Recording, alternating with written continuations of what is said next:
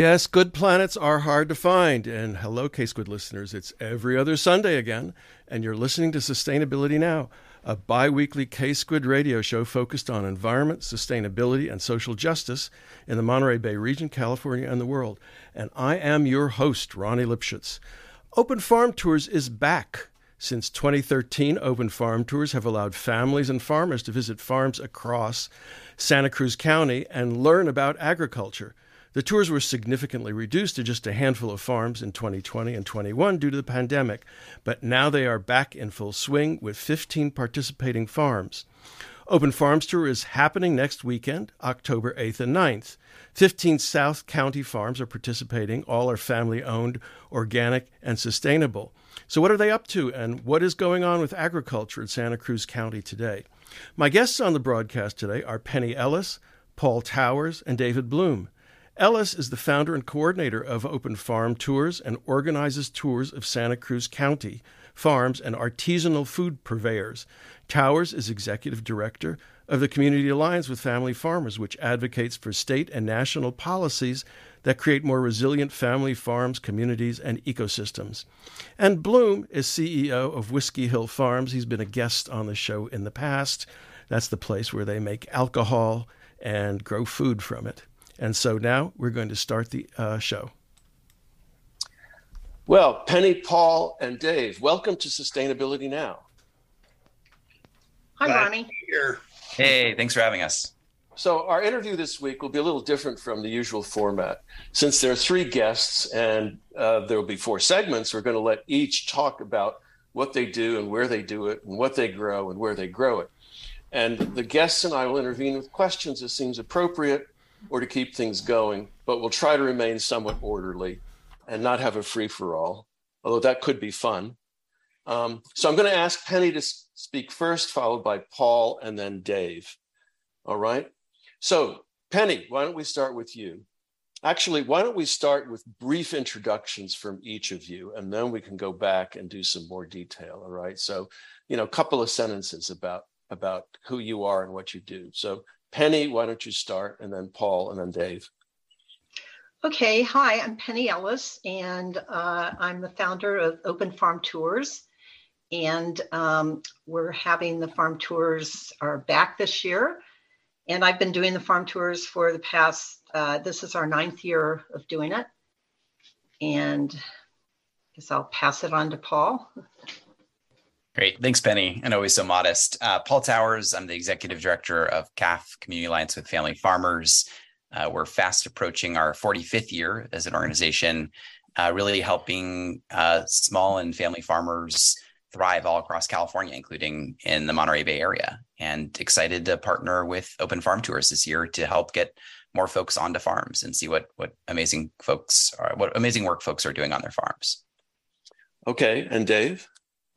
Well, hi there. I'm farmer in chief here at Whiskey Hill Farms, and I've been uh, regeneratively farming way more than sustainably farming for 45 years. Uh, and I have uh, worked, worked, learned, and consulted all over the world to different uh, groups and governments on how to uh, organically farm in ways that uh, work well for communities. Great. All right, Penny. So tell us some more about open farm tours you know its its history and and why you're doing it and you know who you work with Yeah, sure. So, like I said, this is our ninth year of it, and I started it uh, initially to just, you know, I was inspired by the open farm, by the uh, open studios, honestly. Huh. Um, which is know, also people go around- happening which is also right. happening I really month yeah love. It's happening the same weekend. Yeah. yeah yeah And uh, so, anyways, I was inspired by that, and I thought, and I was, uh, you know, getting increasingly more interested in our food systems, and in particular the industrial food system, and you know, just that it was uh, the problems that people were having with their health and everything, and thought, well, why don't we do it for sustainable farms? There's so many farms in our area. There's over 500 uh, farms in Santa Cruz County, and uh, you know, we just live in an area that's just really rich with family farms and agriculture. And uh, so I thought, well, why not organize this and get people out to the farms and have them learning about sustainable agriculture and why it's important to the earth to have that. How, how did you get the farm farms to sign up initially, originally? What was the well? Originally, approach? we only had. I think we when we started, I think we had something like six or seven farms, and basically, I just went around to different farms and called them up and said, "Hey, you want to participate in this?" And um, actually, the first year was pretty much a disaster because it was on November 5th and it rained. It was the one day that it just poured rain, like a couple Saturdays or Sundays ago when we had that huge downpour, like no rain for I don't know how how many weeks or months, and all of a sudden in one day it all comes. It was that kind of a day. Mm-hmm. So we had to cancel a lot of the music we had planned, and that we had a petting zoo planned. We had to cancel that. But anyways, we had about 80 people come out mm-hmm. to the tour, and and they enjoyed it. And then we just kind of kept it up, you know, and built it from there. But then in 2019, we had over a thousand people visiting the farms, and we had 14 farms that year. That was the second largest. This year we have 15.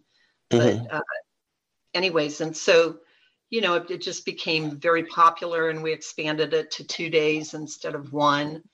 Uh, because people wanted to come out and, and go to all the farms. They couldn't do it in one day. So, you know, it's really been kind of a community uh, built thing that has happened. It's it's it's strictly, you know, from the people, interest of the people who uh, want to visit the farms and everything too. So anyways, just making that connection between the the farmers, you know, our tagline is kind of know your farmer, know your food. And so we really feel that that relationship, having people having a relationship with their farmers and with their food systems in general, uh, is really important. Mm-hmm. Uh, are there any criteria that you have in terms of approaching farms uh, to participate? We just put it out there and you know, I think the criteria is that farms do have to be engaged in sustainable agriculture in some ways. Like I'm not really, you know, looking to have mono farms on the tours. That's kind of a, a whole different system. Um, so I really, I really feel that you know, advocating for uh, sustainability in our practices and how we, um, uh, you know, fit into the earth, so to speak, is really important. And why, why don't you tell us something about the participating farms? So, so our listeners, since they're 15, and it will be difficult yeah. to uh, to do all of them even in two days, you know, our listeners might might decide on one or another. Yeah, so they can go to openfarmtours.com, and there's uh, all the list farms are listed there. They all have the biographies on what they're going to be doing. There is a page of a schedule. Not all the farms are open on both days. Mm-hmm. So, you know, look at the schedule, figure out what days they're open. There's also an activity guide for the farms, like if they have animals, if they don't have animals, um, you know, different uh, events that are going on. If there's like a workshop, like out at Dos Aguilas, uh, uh, they produce olive oil. He's Roger Wolf hmm. is going to be doing a um, an olive curing demonstration out oh. there, which is really great. I've started making my own olives, curing my own olives uh, a couple years ago after he came on the tour, and it's really not hard. It's really easy, and it's and it's very good. The results. So people can learn things like that. There's a U pick uh, with the dry farm tomatoes out at Live Earth Farm.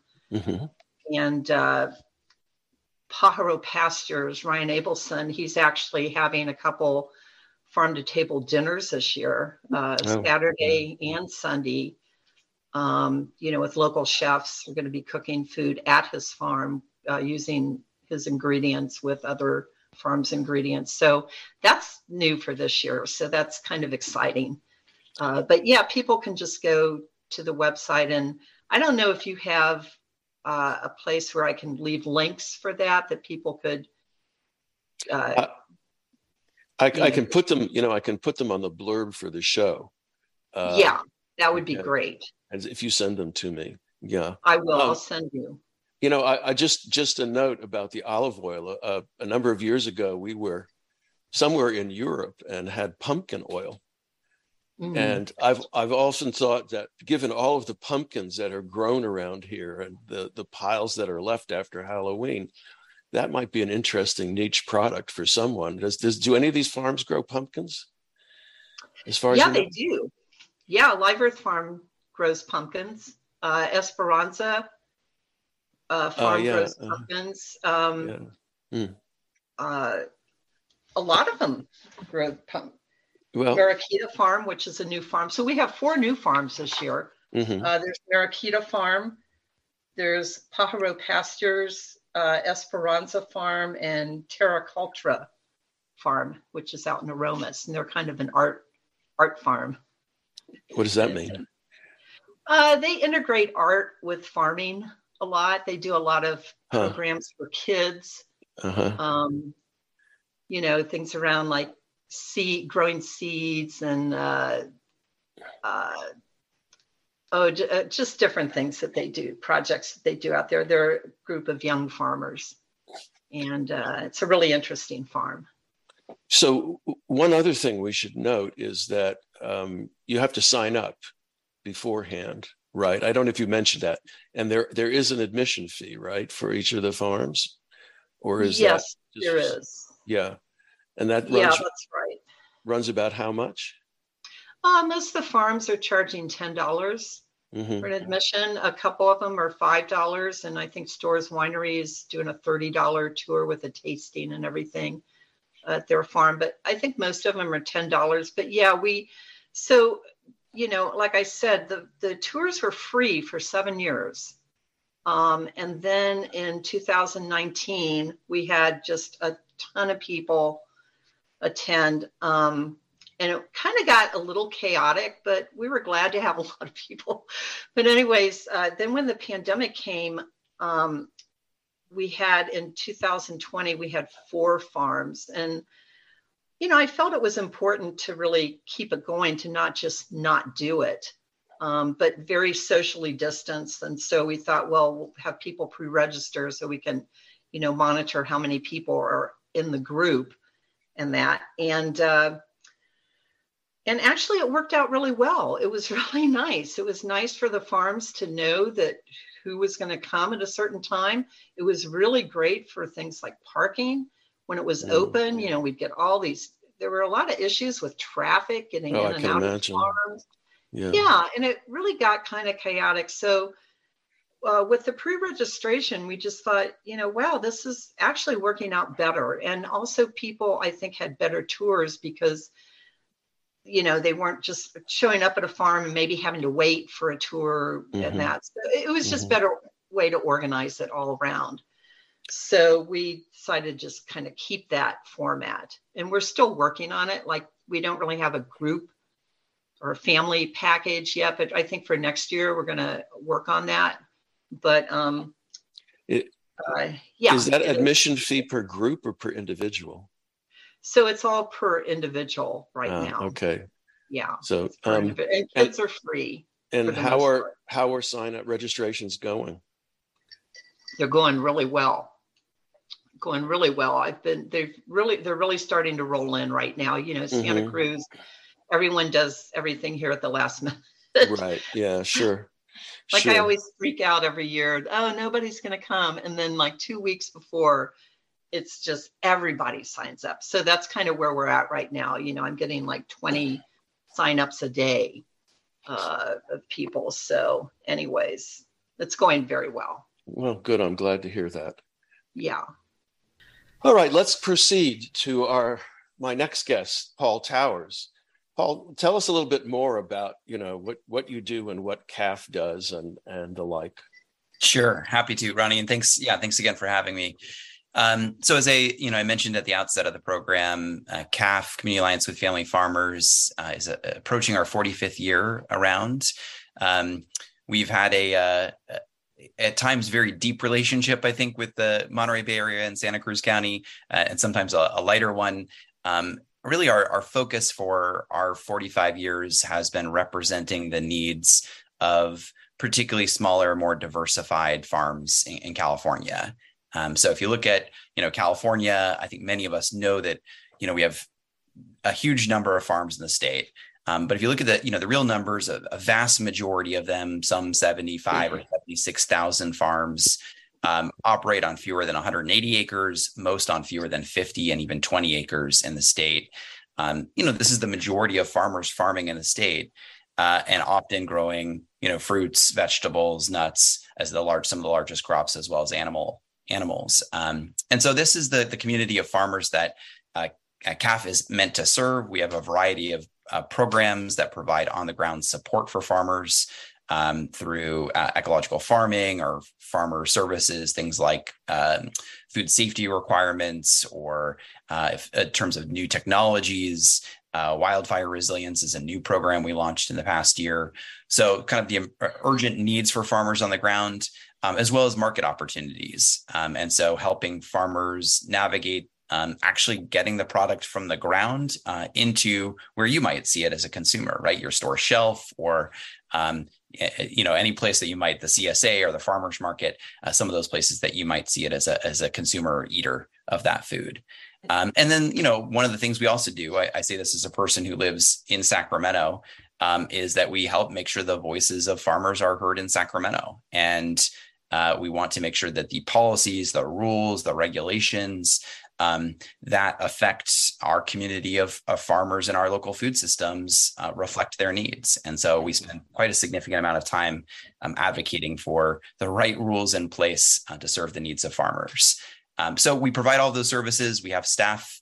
Uh, actually, a bunch of new staff uh, in the Santa Cruz area that we're really excited are going to kind of reinvest in the region, um, and uh, yeah, just excited to partner with uh, Penny and Open Farm Tours this year to solidify that commitment and really uplift the needs of uh, and expose people to this community of farmers. Do these kinds of tours exist anywhere else in the state? These sort of open farm uh, programs? They do, and they're you know it's interesting. Um, Penny and I have been talking about this recently. It may be the the nature of the pandemic um, made people really excited to, to get outside again and connect with farms um, we're experiencing that a lot where more and more people are contacting us just you know everyday folks saying how do i go visit a farm? Um, and mm-hmm. and i think what we've seen is just a really strong demand. We saw it during the pandemic for people to connect with their food right? Csas or community supported agriculture uh, saw record numbers of folks enrolling in those programs because they really wanted to know their farmers and know where their food was coming from and feel connected to it um, so amidst sort of the chaos, right, of, of the pandemic and I guess other crises we're experiencing, um, it gave people some sense of stability and uh, and community, right, ability to invest in community. Uh, so I think that's we've seen more and more of that. Um, there are some tours. Um, CAFF actually supports in the San Luis Obispo area, um, and but uh, emergent, lots of interest. Actually, the Fresno region is wanting to learn from what's happening huh. in the Santa Cruz region. Uh, there have been folks that have been doing some similar projects up in Sonoma, um, a revitalized or new energy in uh, Placer, the Sierra Foothills region. Um, so I, I, think we're seeing uh, kind of a new wave of energy around um, farm-centered, you know, agritourism. People wanting to to really know their farmers and go visit farms and see how that food is produced. Uh, and I think that's really exciting for at least at least really exciting for us at CAFF, but I think should be exciting for all of us that people better understood understand their food and where it comes from. You know, I know that there's there's been a lot of interest in farming, especially amongst uh, young adults and college students over the last decade or so. Um, and the thing is, of course, is they they have very romantic visions about. It's kind of like back in the '60s and '70s, going back to the land, and then they discover it's not all it's cracked up to be. But let's just say that I came to you as someone who wanted to do this. What could you do, you know, to help me get started? or you know someone else because at, at 70 i'm not about to start doing this yeah you're welcome to but i understand that that is I'll, I'll, let Dave. I'll let Dave take care of that. Okay. Yeah, we'll, we'll Dave let Dave talk about the the nature of the work and how challenging it is. I think the simple reality is farming is not easy work. I would never tell anyone that it is easy work, um, and so I think that's that's where I start from. But you're right. A lot of people want to connect or reconnect to the land. You know, as we have more and more folks living in cities, California is an incre- increasingly and very urbanized state. I mean, you look at the population of LA County is bigger than most states in the entire country. Um, so I think it's important to think about that's where people are are, are living and, and and living their day to day lives and not understanding or not having necessarily a deep connection to land. And so I think that's you know we find a lot of young people coming out of urban centers, coming out of colleges that want to find that place to reconnect. And um, there are a lot of actually great programs in California that uh, can help people um, step into you know careers in agriculture, whether it's uh, actually at UC Santa Cruz through the formerly CASFS and, and Center for called Center for Agroecology now. Uh, it's the Center for Land-Based Learning up in the uh, Sacramento region, Alba and Salinas for more for farm worker to farmer kind of transition program. There are a lot of new programs down in the Inland Empire, um, Huerta del Valle and others. So I think there's a lot of um, there are a lot of really great entry level programs and even navigator for programs for folks that want to kind of dip their toe into farming or agriculture or land based work, uh, and that's really exciting. Uh, and for for example, we have uh, two recent UC Berkeley uh, students that working with us that have come through something called the Grizzly Corps program, and uh, this is a program created actually out of the UC Berkeley Law School, of all places, um, but realized there needed to be an AmeriCorps for land based work in this country. And so uh, three years ago, uh, Ken Alex, who was uh, the governor's head of planning, uh, launched this program and uh, is takes young people right out of college. and puts them right into nonprofits, resource conservation districts, government positions, um, but puts them directly into relationship with the land where they're helping, you know, uh, apply compost, helping dig, you know, trenches, helping li- literally connect to and help build the kind of next generation and labor force that is connected. And not all those folks will stay in this work, but at least there are pathways um, to it as we recognize the need to have more folks in those types of positions uh, as we address the future with with the climate crisis, with climate change. Um, so I think that's a really there are lots of really exciting opportunities.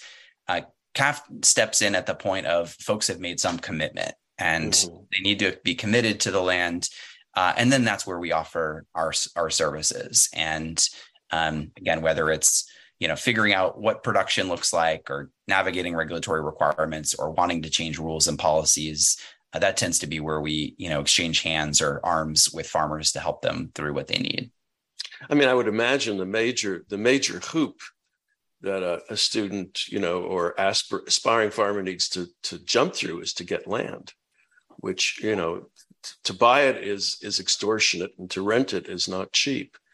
Um, and that's really where I guess the commitment comes. I wanted to ask you before we go on to uh, to Dave. I, I wanted to ask you about the viability of small farms because I know that across the United States there are an enormous number of small farms with revenues of $10,000 or less, right? And, and I mean, people, you know, can't, can't survive on that.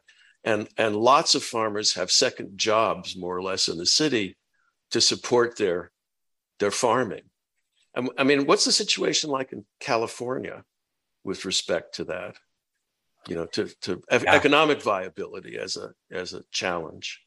Yeah, I think you're right. There are lots of ways to measure viability. And, you know, we tend to talk about farming as actually a public benefit. And so we should measure it in different terms. Well, uh, uh and I think the, the, rea- the reality is, yes, most farms in California are grossing less than $100,000 a year. That's, that's gross, right? Uh, the net the net is far less, right? So what are folks actually taking home? Most farmers are operating, and, and Dave can speak to this better than I can, is those margins are very, very small. Um, and so, yes, navigating, um, finding the right markets to be able to to actually sell your product um, is really challenging in California and became really challenging during the pandemic as they all were upended, uh, or many of them were upended. Um, so I think that's yes, that is a significant challenge we have. Um, we've seen more uh, public investment in forms of securing land tenure and helping farmers navigate uh, drought and, and, drought resilience, um, helping uh, incent and benefit farmers for their role in adaptation or mitigation of climate change. Um, so many of those are tools to help farmers. Uh, but the reality is, yeah, most farmers, especially specialty crop or these fruit nut vegetable farmers uh, that are operating at a small scale are operating at, at ve- you know very small margins until they can find really the stable market so we spend an inordinate amount of our time trying to just make sure that that farmers have those markets that they can sell to whether it's you know k-12 public schools whether it's restaurants um, just to make sure that they have that stability to be able to operate um, but that is the, the the forever question for I think most farmers is how can I make this financially tenable? And and, and that's all, all of us are doing that work. I would just add to what Penny said earlier, and I think she's underselling how important tours like this can be for farms. You know, the reason part of the reason for this model of charging admission is to put more money directly into the hands of the farmers to benefit them you know, Penny's not taking most of this money, right? It is going straight into the hands of farmers because we need to put more income in their hands so they can keep farming. And so I think just to name that that's one of the reasons, one of the most significant reasons for why there is admission is to actually put you know more money in the hands of farmers to keep farming. Okay, well, let's go on to uh, to Dave. All right, Dave. Well, you've been on you've been on sustainability now before. Um, yes, I have. We did a walking tour of the farm a couple of years ago. So uh, why don't you tell us about Whiskey Hill Farm and what you do there, and and what kind of amazing things you do there, and um, you know we can talk about marketing and distribution as well if you want. Sure, sure. Well, uh, my background is as an ecologist and biosystematist out of college, but uh, what I've been doing most of my life are things related to alternative energy uh, in particular and farming uh, throughout. So, you know, the original uh, alternative energy is something that's all around us, it's the sun. And, uh, you know, basically the sun is what makes a farm what it is. In other words, plants grow because of a combination of sun and carbon dioxide and water. Carbon dioxide and water make carbohydrate using sun and photosynthesis. So it's the root, so to speak, of everything that we do. And farming is the place, the interface between where we grow things and where we grow soil. And so uh, the thing that is different about our farm compared to, uh, say, conventional chemical farms is that what we're doing is uh, a better job controlling pests, growing crops than any of the chemical farmers we know. So uh, the idea that you have to do farming the traditional, what they call traditional method, uh, using pesticides and chemical fertilizer and all that turns out to be uh, false. And all the farmers on this farm tour that people will see, uh, for the most part, in fact, Penny, I think it's for all of us, right? They're all organic farmers that are on the farm tour. Yes, that's right.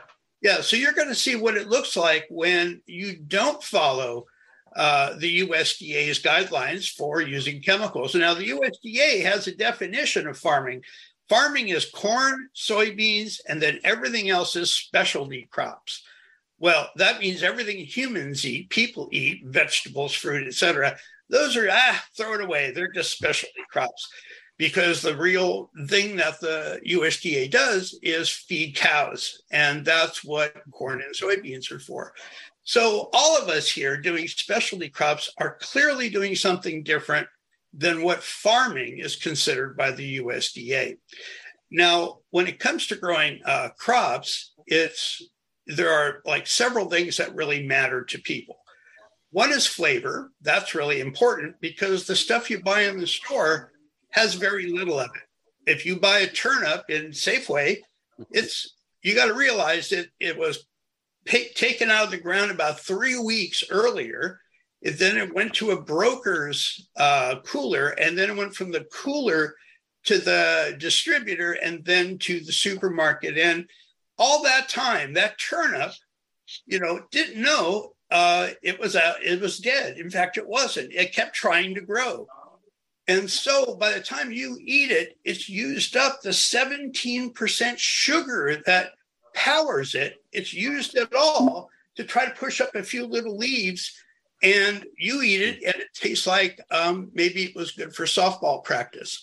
So, you know, the idea that uh, fresh food is different is very real. Also, when we talk about what we do with soil, uh, by by growing soil, which means growing the biology in the soil, it really produces flavor. So, for instance, an olive tree, uh, an olive has 70 different compounds that give it its flavor and odor, and none of them are made by the tree. All of them are made by bacteria and funguses in the soil, which the tree absorbs those products and then is able to construct its wonderful fruit that we all love. So, you know, when we get into this kind of agriculture, it's much more interesting.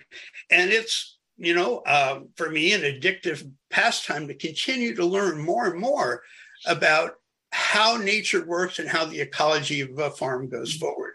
So on our farm, you'll see a lot of things that you won't see in other places. For instance, um, well, we have ecological loops through the whole thing. So, for instance, we make alcohol on our farm. We have a distillery, which rather soon we'll be able to start selling liquor from it once we file our last permits. But the point is, what we do when we make alcohol is we take in a raw material, usually a waste material like apple pulp or something, or we're right now using molasses, which is the waste from the sugar industry. And we ferment it, distill it, and many things happen in the process. First of all, the yeast that make the alcohol uh, give off carbon dioxide as well as the alcohol. And we can use that in our greenhouses to triple plant growth because you know plants breathe in co2 we can take the liquid left over after we take the alcohol out and use it for fertilizer in our fields instead of buying fertilizer from someone else and in fact, we grow cattails on our farm for uh, using the uh, the liquid leftovers that would otherwise perhaps be pollution. Pollution meaning too many nutrients, and we capture that and then use the cattails in many ways. So you'll see that we do things a bit differently than just growing rows of carrots. Now, the other thing that we have to address with farming is how do you afford to stay on the farm? Uh, the figure that people were kind of vaguely talking about is that half of the farmers in the United States have to have a second job to support their their habit of farming. You know, uh, and so that that's just wrong. That's you know that's not a system that really works. So uh, not only do I have a full time job running my farm, but so do my farm workers because here in the valley where strawberries are king strawberries are only about six or seven months a year. So the the strawberry workers have to go ahead and make enough money during the season to carry them for the other six months until strawberry season starts again. This really makes for poverty amongst farm workers. So uh, our workers, you know, get year-round um, year-round pay because we grow year-round crops. We have a diversity of crops, not a monoculture like strawberries. Now, people come to our farm all the time and are amazed uh, because they learn things that they've never heard of before or ever seen because, well, they live in town. But when you see what's really going on in farming, it's so fascinating.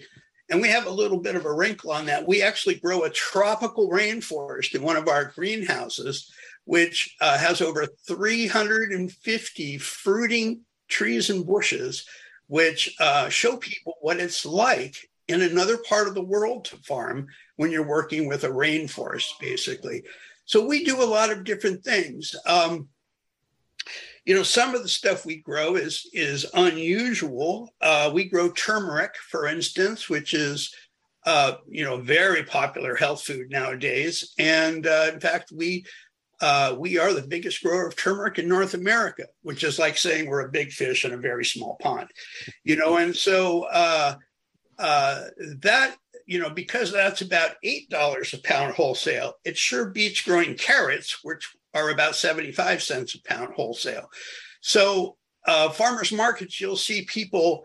Uh, I've had this experience in a farmers market where someone's walking down the aisle with a $75 bouquet under their arm and looking at my carrots and jerking me around for the price of my carrots.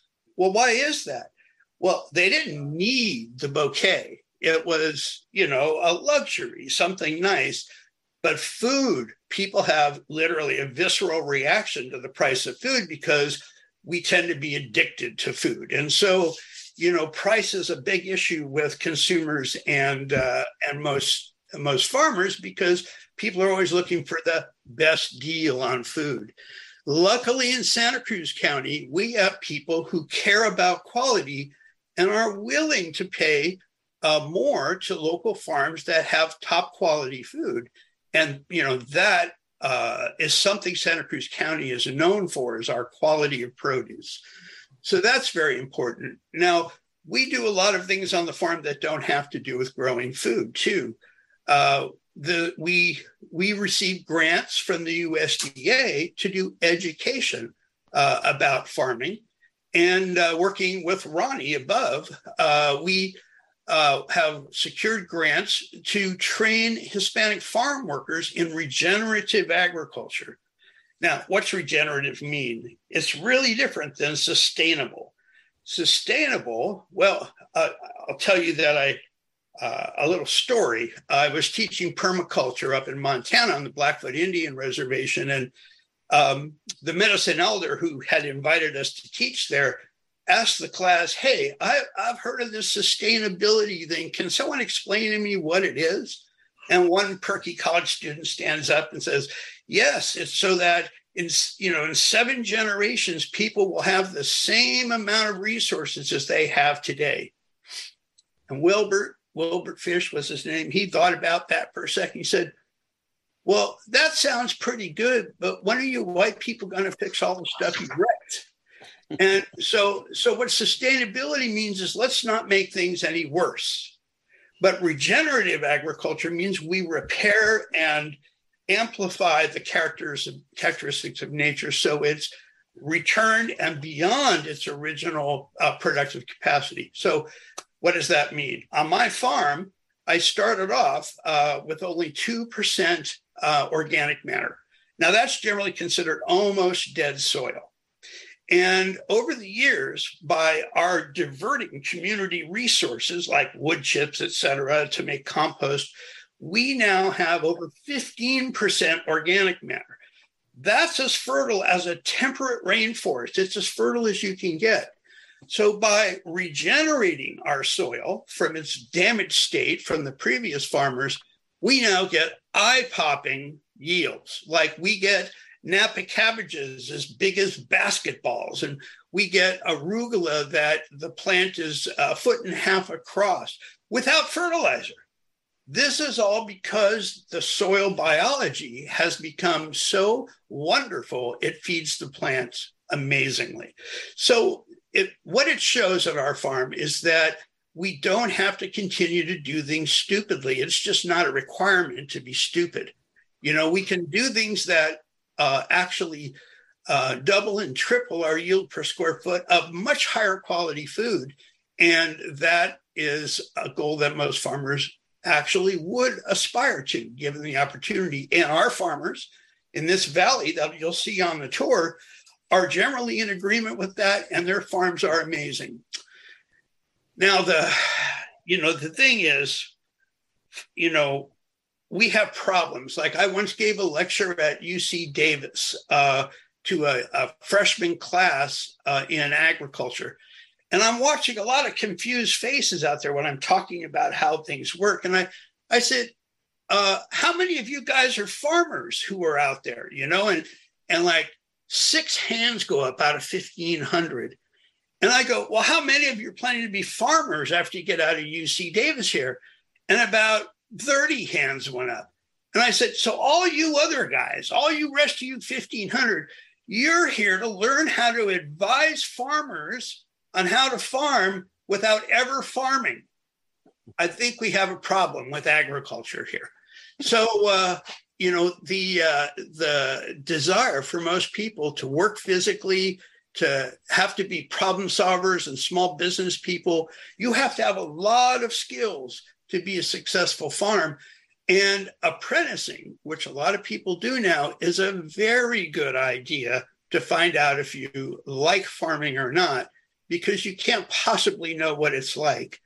So um, I, I want to say that I love farming.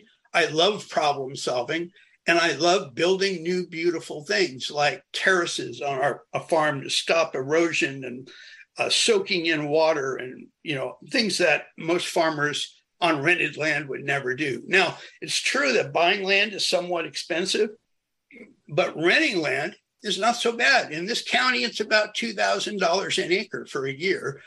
And in the mid uh, middle of the state, it's like four hundred dollars a year to get an acre to farm on.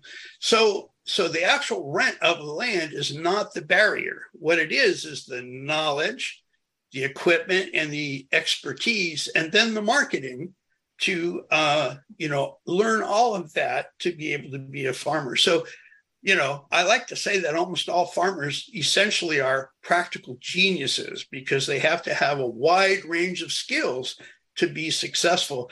And for people who like learning, farming is a daily exercise in education. So uh, I think farming is one of the best jobs you could ever have because you are never bored, never one day.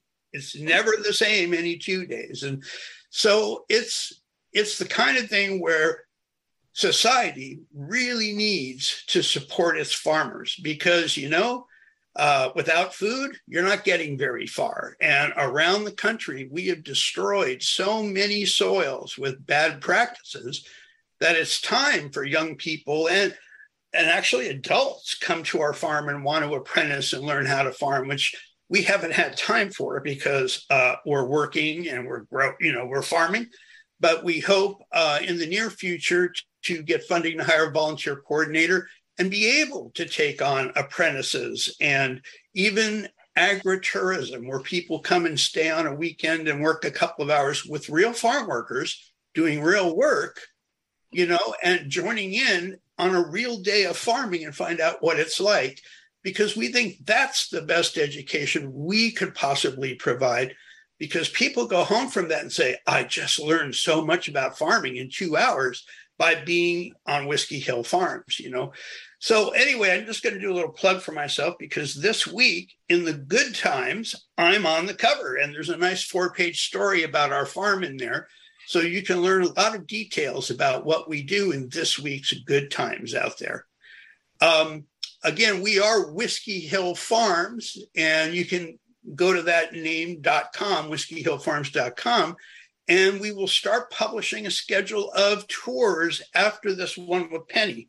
We haven't been doing much of that uh, in the past because, well, we were farming, we were busy. But um, there's been such demand that uh, the public needs needs to have that satisfied. So we will be doing uh, one or two tours a month uh, that you'll be able to find out about uh, on our site.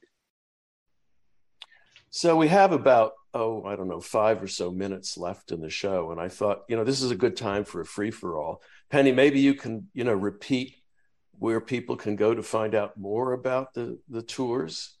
And uh, Paul and, and Dave, you can perhaps offer some final thoughts about farming in general. Uh, so, Penny, go for it. Yeah, so uh, it's openfarmtours.com and the uh, schedule and all the farms uh, are listed there and everything. And I just wanted to offer kind of a last thought too, that I think, you know, in the bigger picture, like how we're able to uh, integrate humanity with the life support systems of our planet uh, is really going to define our future, I think.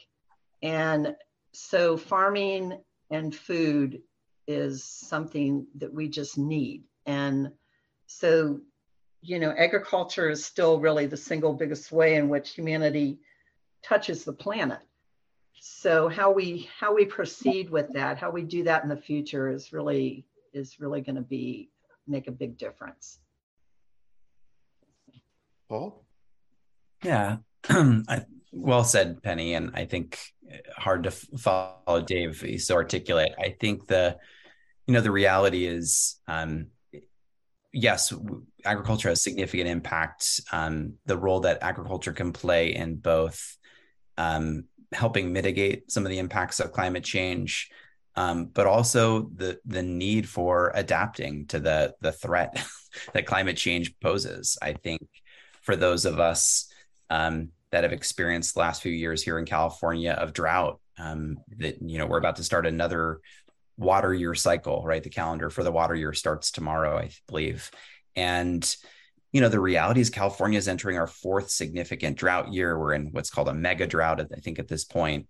Um, at the same time, you know the extremes are real um, you know i can't tell you the number of farmers i've talked to this year that dealt with more significant frosts than they've ever or they've dealt with in recent history or you know the number of folks that um, are dealing with more extreme heat on certain days or nights um, lack lack of um, overnight chill hours particularly in, in certain valleys in the state um, these are the realities of climate change which we have to recognize is um, a looming threat to humanity uh, and a looming threat to our food system if we don't get our act together. And I think what's really powerful, uh, you know, Dave and Penny have said this as well, but the farms that you're seeing in the open farms tour are the models for what we need to see in our food system. They're finding the ways to build soil health. They're finding the ways to uh, adapt to drought and extreme heat. They're finding the ways to uh, build habitat for pollinators. They're finding the ways to address biodiversity loss. They're finding the ways to do all of these crises that are that are both looming and in front of us. Um, and so we need to find ways to both learn from them and find ways to support them. And um, you know, as as eaters, we can buy as much food as possible from them. We should all be doing that. Buy fresh, buy local, right? We've been saying that for decades now. Um, but also find ways to to learn about what's happening in these experiments, these learning laboratories on farms as everyday people. And so I just encourage folks to come see that, connect to your farmers, see them, support them. Um, and that that's really that's the only way forward for our food system is if we can make if, if we can learn from and invest in it. Thank you, Paul. And and Dave, a few final words. Well, you know, the average age of farmers in the United States is about 70 now. And uh, it's pretty clear that somebody's going to have to do the work after these guys leave. And most farming uh, families, the kids leave, leave, leave and go to college and do something else. So, you know, there's an imperative right now for people to decide to be the new farmers that are going to feed everyone. Uh, you know, I, I had a friend, Will Allen, who uh, he said, Yeah, you know, you get really good at farming about two years before you die you know, because you're always learning all the time. And, uh, and, you know, there's not many people who are willing to do a job that is never the same two days in a row. People want a routine. So, for those of you who chafe at having a routine, you should look into taking over farms because there will be many available over the next 10 years. The other thing is, just like Paul said, you know, people have to vote with their dollars. They have to go and vote for the farms that are doing a good job for the planet by buying their products. And that's the basic way you keep us alive. Believe me, there are almost no grants, benefits, breaks given to farmers because as soon as we go, go broke, some big corporation buys our land and then sells you cardboard food. So you really need us if you want to get the nutrition you need and not look like the average American who's eating devitalized food. You know, we have what you need. We have the entertainment that can keep you interested and you need to connect with farms. In Europe, agritourism has been a thing for 30 years and people love it. Parents take their kids to learn about farming there. So we hope to add that to our bag of tricks, uh, you know, and having agritourism. Penny has been pushing us to do that for a long time. And uh, you, Ronnie, got to give you kudos for working with us to bring some funds to bear to be able to educate new farmers who are not farm workers, but becoming actual farmers of organic food. And uh, thank you. It's been a pleasure uh, working with you. Thank you.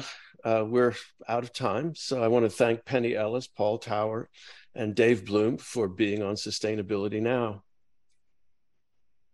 Thank you. Thank you. Bye, Ronnie. Bye bye, Dave. Uh, and I will be putting up all of the relevant links on the uh, blurb for the show on the K Squid website. Great. Thanks. Thanks. Sounds good. And if you'd like to listen to previous Sustainability Now shows, you can find them at ksqd.org slash sustainability now and Spotify, Google Podcasts, and Pocket Casts, among other podcast sites. So thanks for listening. And thanks to all the staff and volunteers who make K Squid your community radio station and keep it going. And so until next, every other Sunday, Sustainability Now.